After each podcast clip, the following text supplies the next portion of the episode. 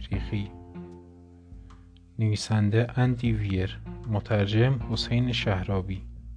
عنوان اصلی د مارشن نکته سول در میان ستاره شناسان به معنای روز مریخی است. ستاره شناسان از این واژه اصطلاحات دیگری هم ساختند. امروز در مریخی می شود امسول دیروز می شود دیسول فردا می شود فرسول یا سولدا مابقی اصطلاحات فنی کتاب به صورت لزوم در جای خودشان توضیحشان می آید. فصل اول. دفترچه پرواز سول 6 به فنا رفتم. البته کلی با خودم فکر کردم و به این نتیجه رسیدم. به فنا. آری. شیش روز از دو ماهی که قرار بود بزرگترین دو ماه عمرم باشد گذشت و بعد همه چیز کابوس شد. حتی خبر ندارم کسی اینها را می‌خواند یا نه. ولی خب لابد بالاخره کسی پیدایشان می‌کند. شاید مثلا صد سال دیگر. محض اطلاع. من در سال شیش نمردم. قطعا مابقی خدمه خیال کردند من مردم و نمی‌توانم هم سرزنششان کنم. شاید یک روز ازای ملی برای من اعلام کنند و توی صفحه ویکیپدیای من هم بنویسند مارک واتنی تنها انسانی که بر سیاره مریخ مرده. نمی شود هم گفت حرفشان غلط است چون قطعا اینجا می میرم فقط آنطور که بقیه خیال می کنند در سول ششم نمردم خب ببینم از کجا شروع کنم. برنامه آرس. تلاش بشر برای اعزام انسان به سیاره دیگر برای اولین بار و گسترش افقهای بشر و بشریت و از این جور مزخرفات. خدمه آرسه کارشان را کردند. مثل قهرمان ها به زمین برگشتند. مردم به خاطر آنها ریختند توی خیابان ها و ازشان استقبال کردند و عشق عالم آدم نصیبشان شد. آرس دو هم همین کار را کرد اما در یک جای دیگر از مریخ. وقتی هم رسیدند خانه موقع استقبال به همین بسنده کردند که خیلی محکم و جانانه باهاشان دست بدهند و یک فنجان قهوه با هم بخورند. تمام شد و رفت به کارش. آرس سه خب این یکی معمولیت من بود. خب راستش واقعا که معمولیت من نبود. ناخدا سوم لوئیس فرمانده بود. من یکی از خدمه اش بودم. راستش پایین ترین عضو خدمه هم بودم. فقط و فقط اگر همه آدم های دیگر میمردند به من فرماندهی معمولیت می رسید کی فکرشا می کرد؟ حالا من فرمانده هستم. نمی‌دانم. آیا قبل از مرگ بقیه خدمه به دلیل پیری این دفترچه پرواز را پیدا می کنند یا نه؟ گمان کنم آنها سالم و سرحال به زمین برسند. خب رفقا اگر این دفترچه را می‌خوانید تقصیر شما نبود. کاری را کردید که مجبور بودید. چاره ای نبود. من هم اگر جای شما بودم همین کار را می‌کردم. سرزنشتان نمی کنم و خوشحالم که زنده مانده اید.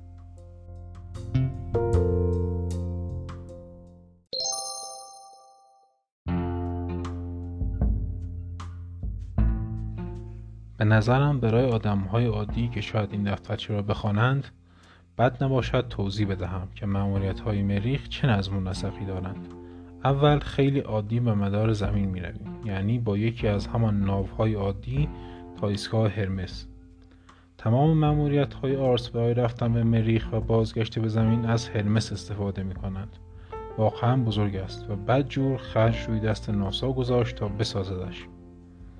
وقتی به هرمس رسیدیم چهار مأموریت بیسرنشین دیگر برایمان سوخت و ملزومات دیگر می آورد و ما هم از آن بین خودمان را برای سفر آماده می کنیم. وقتی همه چیز حاضر و آماده شد راه میفتیم به سمت مریخ ولی خیلی هم سعی نمی رویم. دیگر خبری از آن روزهای اشتعال سوختهای شیمیایی سنگین و مدارهای اعزام ترامریخی نیست هرمس با موتورهای یونی کار می کند این موتورها گاز آرگون را با سرعت بسیار زیاد از انتهای ناو بیرون می دهد تا به شتاب خیلی خیلی کمی برسند.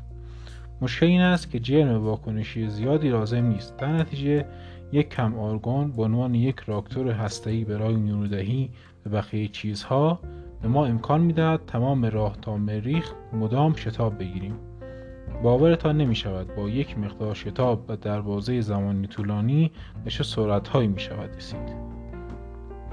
شاید بد نباشد اسباب سرگرمیتان را فراهم کنم و برایتان تعریف کنم که چقدر سفر خوش گذشت.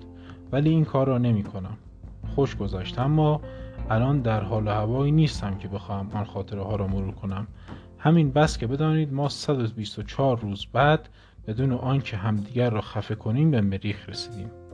از آنجا سوار یک نون اف ام ناو فرود بر مریخ شدیم و به سطح آمدیم. NFM عملا یک قوطی بزرگ بود با چند تا موتور پیشرانی سبک و چند تا چتر نجات تنها هدفش این بود که 6 تا انسان را از مدار مریخ به سطح برساند بدون آنکه هیچ کدامشان را به کشتن بدهد. حالا می‌رسیم به قسمت باحال مریخ کاوی آماده بودن کل خرتوپرت هایمان از قبل در مجموع 14 تا مأموریت بی سرنشین اعزام شده بود تا هر چیزی که ما برای عملیات روی سطح نیاز داشتیم آنجا باشد. تمام تلاششان را کردند تا با تدارکات ما کما بیش در یک منطقه فرود بیاید و کارشان را هم بد انجام ندادند تدارکات به اندازه انسان شکننده و ضعیف نیستند و عیبی هم ندارد اگر محکم به سطح صغیر برخورد کنند. اما خب موقع فرودی به این شدت و هدت کمی بالا و پایین میپرند و پرد می‌شوند. طمعا ما را به مریخ نمیفرستانند مگر آنکه اول خیالشان راحت می‌شد. کل تحرکات ما روی سطح است و مخازنشان هم خراب نشده. هر کدام از معمولیت های مریخ از شروع تا پایان شامل بر معمولیت های ارسال تدارکات حدود سه سال طول می کشد. راستش وقتی خدمه آرس دو داشتند برمیگشتند خانه بار تدارکات آرس سه در حال رسیدن به مریخ بود. البته مهمترین نکته تدارکات ارسالی NXM بود. البته مهمترین نکته تدارکات ارسالی نخمه بود یعنی ناو خیز از مریخ. یعنی وقتی عملیات سطحیمان تمام می‌شد قرار بود ما با این ناوچه به هرمس برگردیم. نخمه ناو فرود ناو نرم فرود بود. صد البته این ناو هم در تماس دائم با پایگاه فضایی حسون در زمین بود و اگر مشکلی برایش پیش می آمد ما از کنار مریخ می گذشتیم و بدون هیچ فرودی به زمین برمیگشتیم. نخمه وسیله خیلی باحالی است. مثلا به خاطر یک عالمه واکنش شیمیایی خاص با جو مریخ به ازای هر کیلوگرم هیدروژنی که به مریخ می‌بریم می‌توانیم 13 کیلوگرم سوخت تولید کنیم. اما خب فرایند خیلی کندی است پر کردن باک نخمه حدود 24 ماه طول می‌کشد. به خاطر همین است که مدتها قبل از رسیدن ما به مریخ آن را ارسال می کنند خب حالا فهمیدید وقتی فهمیدم نخمه رفت چقدر نامید و مستحصل شدم. سلسله اتفاقات خیلی خیلی ابلهانه ای من را به این وضعیت انداخت که کمابیش مرگ را به چشم خود ببینم. اما بعدش سلسله اتفاقات خیلی ابلهانه تری باعث زنده ماندنم شد. مأموریت را طوری طراحی کرده بودند که بتواند طوفان‌های شنی با قدرت 150 کیلومتر در ساعت را هم طاقت بیاورد. به همین خاطر سر کار ما با بادهای 175 کیلومتر بر ساعت افتاد. هستون بد جور نگران شد. همه به سرعت لباسهای فضاییمان را پوشیدیم و وسط کاشانه نشستیم. به این خاطر لباس فضایی پوشیدیم که بعید نبود کاشانه نش کند و فشارش از دست بدهد. اما مشکل ما کاشانه نبود. نخمه فضاناو است یعنی قطعات ضعیف دارد و تا حدی می‌تواند طوفانها را تحمل کند. اما از این خبرها هم نیست که تا ابد بشود با ماسه به جانش افتاد و سنبادش کشید. بعد از یک ساعت و نیم باد لاینق... یا لاینقطع ناسا به ما دستور لغو مأموریت و بازگشت داد. کسی دلش نمی‌خواست مأموریت یک ماه را بعد از شش روز بیخیال شود. اما اگر نخمه از این بیشتر فشار میآمد همه ما این پایین گیر میافتادیم.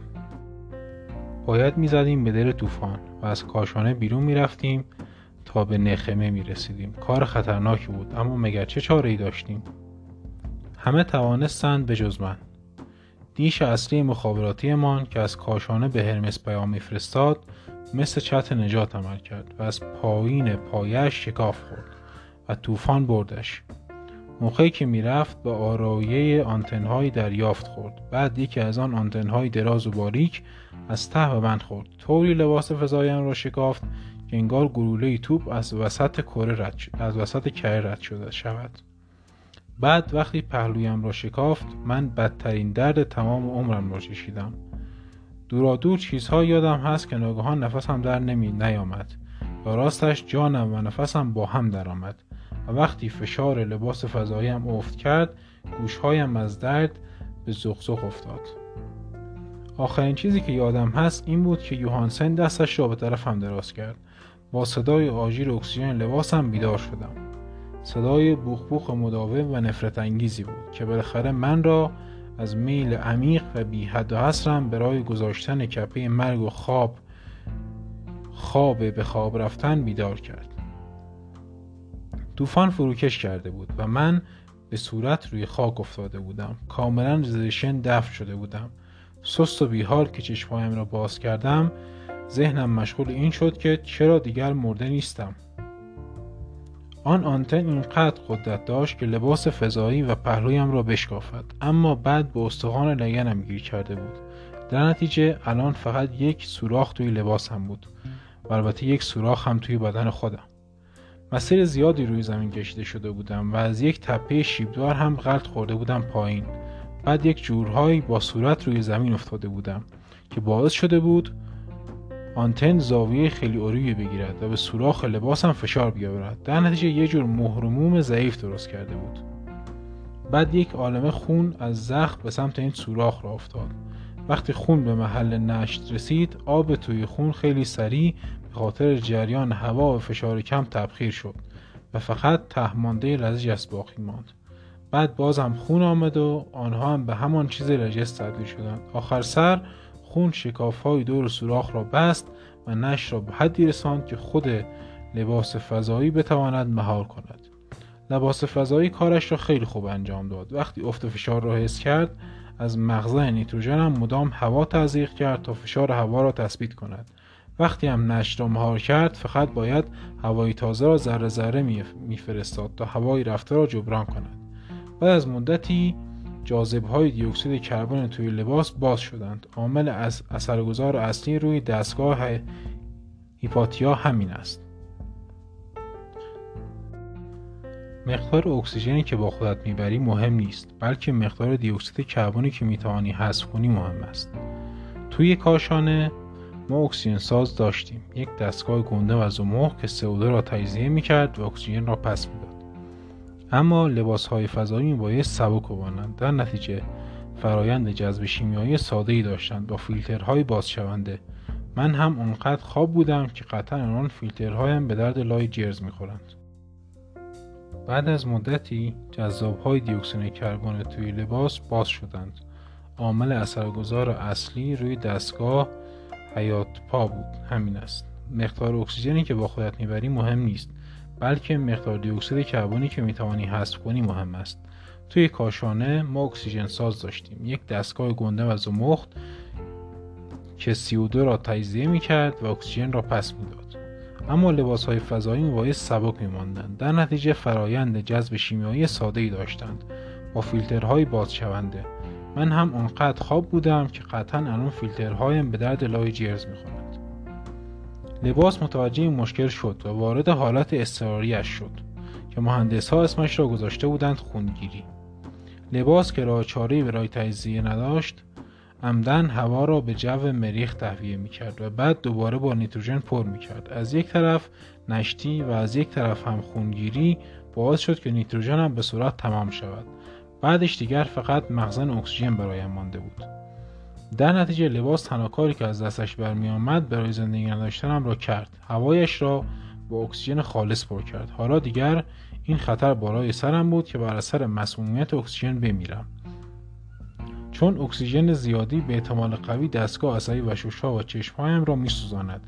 مرگ تنه آمیزی است و برای کسی که لباس فضایش نش دارد اکسیژن زیاد.